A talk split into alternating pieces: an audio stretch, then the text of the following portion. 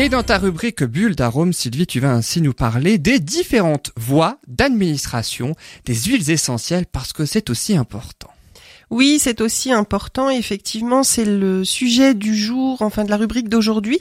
En fait, euh, l'idée est venue de toi d'ailleurs, à la première rubrique Ah bon? aromathérapie. Oui, oui, tu nous, je crois qu'en conclusion, tu avais dit ah bah ça peut faire l'objet d'une autre rubrique de justement parler de comment administrer les huiles essentielles ou comment les utiliser. Et j'avais trouvé que c'était une bonne idée parce que il y a en effet plusieurs façons de les utiliser euh, et, et qui permettent de cibler aussi l'effet recherché en fait. Hein et l'intérêt de l'utilisation des huiles. Vous connaissez forcément, je pense, Quelques, toutes quelques petites huiles, oui. les huiles, oui, je pense que ça vous les connaissez, mais même des voies d'administration, il y en a forcément que vous connaissez aussi, puisque un sucre? si vous utilisez les, les huiles, euh, inévitablement, euh, en fonction de l'effet, euh, encore une fois, recherché, ben, vous allez les utiliser ou en voie cutanée, ou en voie interne. Cutané, c'est-à-dire sur le poignet?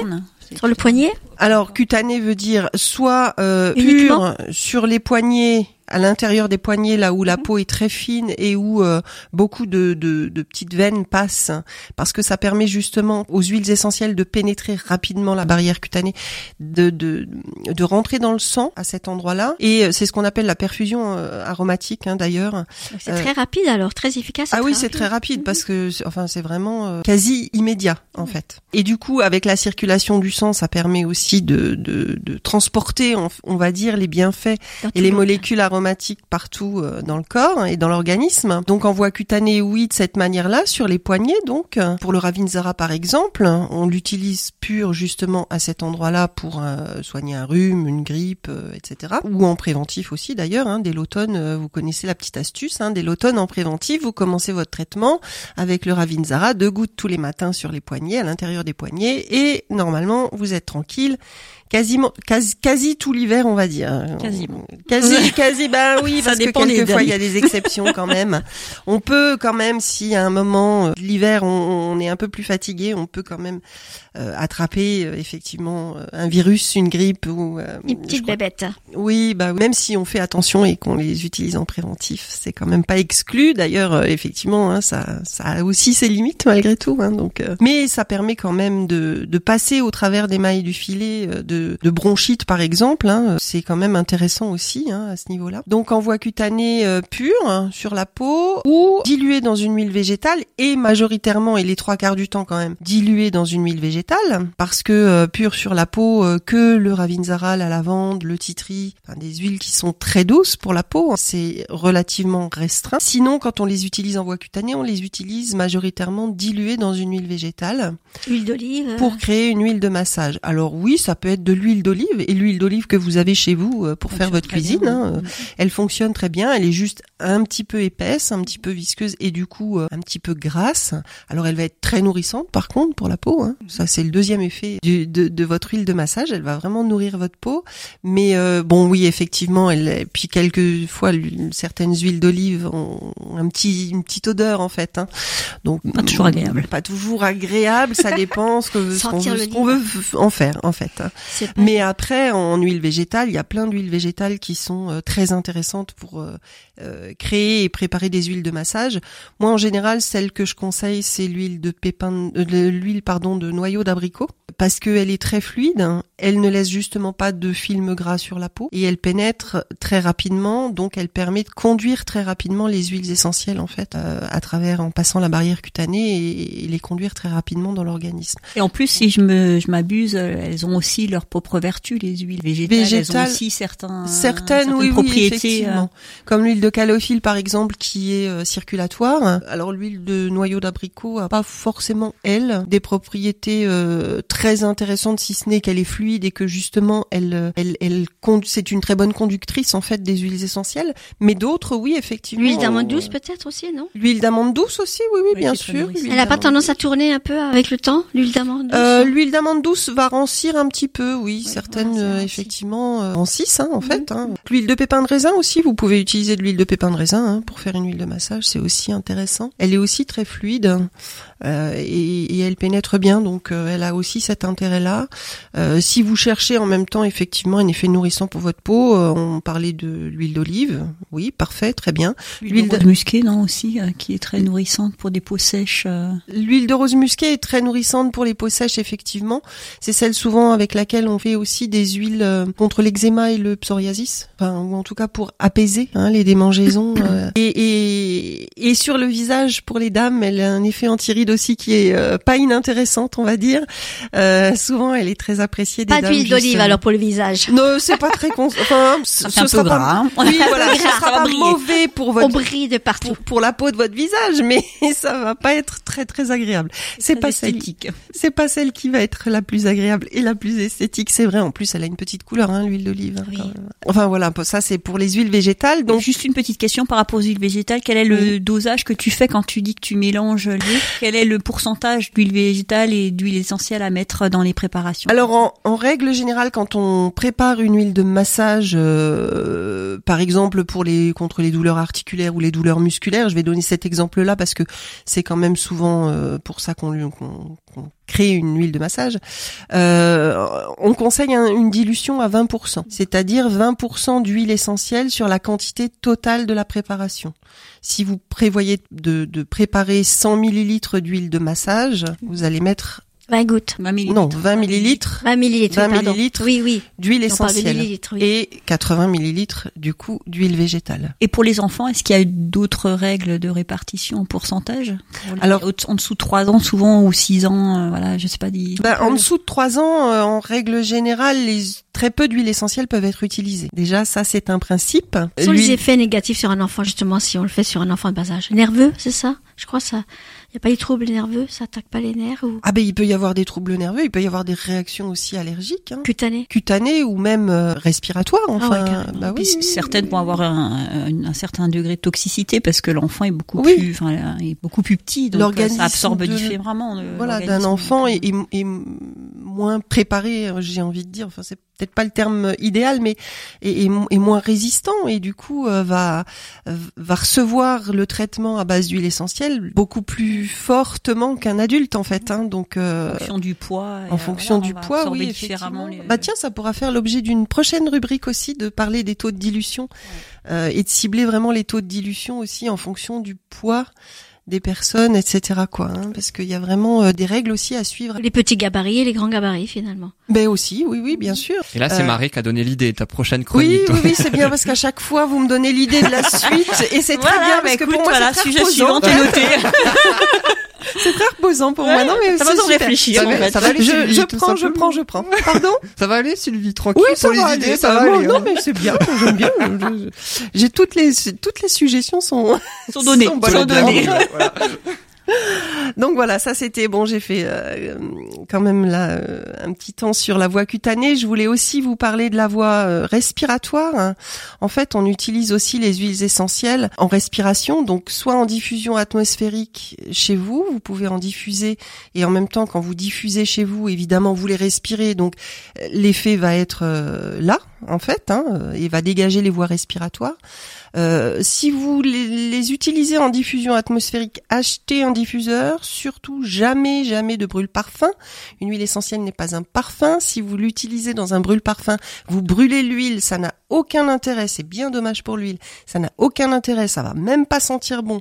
Et ça, et, enfin, ça peut même être, être toxique, en fait. Ça hein, peut même toxique, être toxique. Hein, toxique euh, donc effectivement, il faut pas euh, les utiliser dans un brûle-parfum. Acheter un diffuseur. On en trouve maintenant à tous les prix et euh, très abordable pour les premiers prix. Euh, ils sont vraiment euh, faits pour. Hein. La, la, seule recommandation pour les diffuseurs, c'est de, de, bien regarder les étiquettes et de choisir le diffuseur pour la bonne dimension de vos pièces. En fait, chaque diffuseur, dans son intensité, dans sa puissance, est fait pour des pièces de 10 mètres carrés, 30 mètres carrés, etc. Enfin, en, du volume de la en pièce. fonction du volume de la pièce. Donc c'est la seule recommandation à faire, de bien regarder dans, dans votre choix de diffuseur la, la, dimension de votre pièce et de choisir le diffuseur en, en, fonction. Pour la voie respiratoire, ce qui fonctionne aussi très très bien évidemment, c'est les inhalations. Les inhalations sèches, quelques gouttes d'huile essentielle sur un mouchoir en papier ou sur un mouchoir en tissu qu'on respire à même le mouchoir. Ça fait euh, très rapidement euh, une inhalation si vous avez le nez bouché, que vous êtes au bureau et que ben vous n'avez pas le moyen de faire chauffer votre eau et puis de respirer votre bol,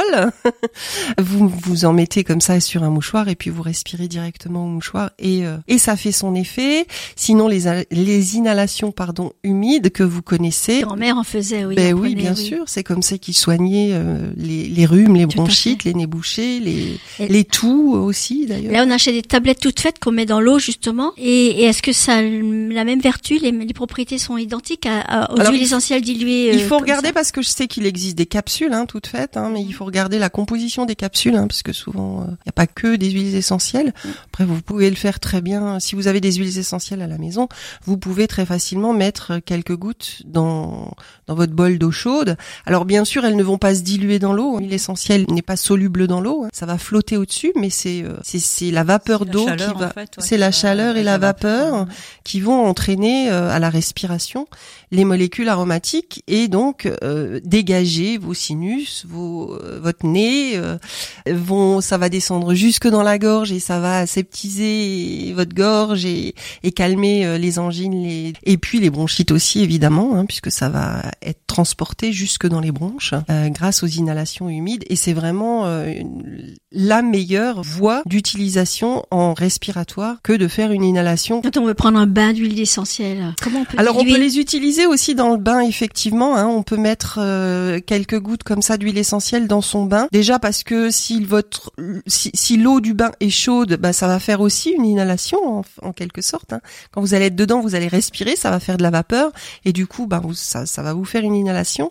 Et puis en même temps, euh, vous, vous pourrez récupérer les les gouttelettes d'huile qui seront en suspension au-dessus de l'eau pour vous masser en fait le corps dans votre bain et ça permettra justement d'utiliser aussi bien la voie respiratoire et olfactive que la voie cutanée finalement puisque ça permettra en même temps de les faire pénétrer dans la peau euh, directement et de les utiliser de cette manière-là. Donc en voie respiratoire, on a parlé euh, des inhalations, vous pouvez aussi en mettre quelques gouttes dans la paume de votre main, vous frottez avec l'autre paume de, de main, l'autre main, et puis euh, vous mettez vos mains sur votre nez pour respirer euh, l'odeur, ça fait aussi une inhalation en fait. hein. Lorsque le nez est bouché, alors De aussi. cette manière-là, quand on a le nez bouché, voilà, c'est euh, quand même assez efficace.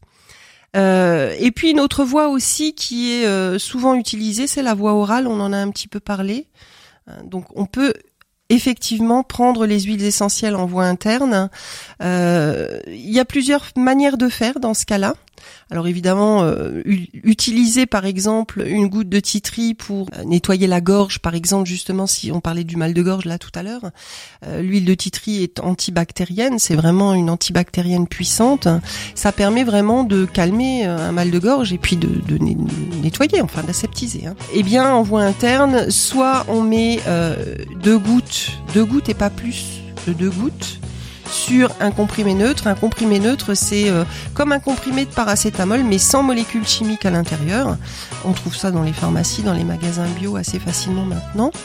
Donc deux, deux gouttes sur euh, un comprimé neutre. Effectivement, sur du pain aussi. Si vous n'aimez pas trop le goût des huiles essentielles, en fait, vous pouvez mettre deux gouttes sur une petite boulette de pain et avaler la boulette de pain comme vous avaleriez une gélule, en fait. Euh, parce que bah, de cette manière-là, vous ne sentirez pas le goût. C'est vrai que certaines, il faut quand même le dire, sont très fortes et sont pas forcément très sympathiques au goût. On va quand même pas se mentir. Hein elles ont leur, leurs propriétés, leurs vertus, elles soignent, elles nous, Mais elles sont pas bonnes. elles aident, euh, etc. Mais au goût, il y a quand même mieux. Euh, J'ai déjà essayé sur un petit morceau de sucre. oui, après ça fonctionne aussi effectivement sur un morceau de sucre, euh, ou bien. Effectivement dans une cuillère de miel. Je crois que c'est encore ce qu'il y a de meilleur, j'ai envie de dire. Ça se dilue bien avec le miel, Alors, quand vous l'utilisez dans du miel comme ça, vous utilisez après votre cuillère de miel comme une sucette. Vous la retournez sur la langue et vous laissez euh, fondre tranquillement pour que, avec la salive et la, ça, ça, le miel fonde et le mélange miel et huile essentielle, il n'y a pas mieux. Voilà, j'ai fait le tour des principales euh, voies d'administration. Après, effectivement, il y en a d'autres, ça existe en suppositoire, euh, par exemple, euh, ou en voie nasale, ou les sprays, vous savez, hein, qu'on met dans le nez. Mais tout ça sont réservés aux pharmaciens et aux pharmacies et il faut vraiment acheter ces remèdes-là en pharmacie, bien évidemment, et pas s'amuser au petit chimiste et à créer soi-même ses suppositoires ou euh, ses, euh, ses sprays pour le nez. Voilà. Je que essentiellement des plus connus, hein, c'est ça. De, Oui, j'ai parlé des plus connues et de celles qu'on utilise le plus plus, faciles à euh, faire aussi. C'est plus facilement en fait. aussi, hein, euh, ouais, à faire. bah, la voie cutanée euh, contre les douleurs euh, articulaires évidemment et Ah oui, ça c'est assez connu. La voie respiratoire pour toutes les infections ORL. Assez connu, mais en tout cas toujours euh, essentiel aussi de rappeler ou de ou d'expliquer aussi comment ça se passe, puisque on rappelle les huiles essentielles. Hein, tu l'as dit, il faut pas les utiliser à, pour à- avant trois ans, c'est ça, hein, pour un enfant. Oui, et, pas pour et les il faut toujours bien avoir en tête que ce sont certes des plantes, mais que c'est le principe actif ultra concentré de la plante. Dans une goutte d'huile essentielle, vous avez vraiment le principe actif ultra concentré. Et il, il faut pas se dire c'est de la, c'est c'est une plante. hein, C'est, Ouais. je, je vais, euh, je peux en mettre cinq gouttes. Non, non. euh, Ça peut être dangereux. Si c'est Ça peut deux être gouttes dangereux. sur un comprimé neutre, c'est deux gouttes sur un comprimé neutre. C'est pas cinq gouttes. Il faut toujours faire plutôt moins que plus. Et l'aromathérapie ne se substitue pas à un traitement médical non, ça plus. ne se hein. substitue Comme pas. un Patricia et la sophrologie, ne jamais arrêter un, Deux gouttes à un la traitement fois. médical Ça soutient et ça complète un traitement médical. Ça soulage, ça peut soulager aussi, mais ça ne se substitue pas à un traitement médical. Eh ben merci beaucoup en tout cas euh, Sylvie pour euh, cette belle rubrique bulle d'arôme. On connaît maintenant les principales plaisir. voies d'administration des huiles essentielles. Et dans quelques instants, ce sera au tour de Marie grâce à sa bulle d'air frais. On va un petit peu sortir de ce studio à la découverte de l'univers des abeilles sauvages. Et puis ce sera après au tour de notre invité dans la rubrique Le bonheur de recevoir. Nous recevrons ainsi Audrey Fogbor pour les soins énergétiques et la relaxation sonore.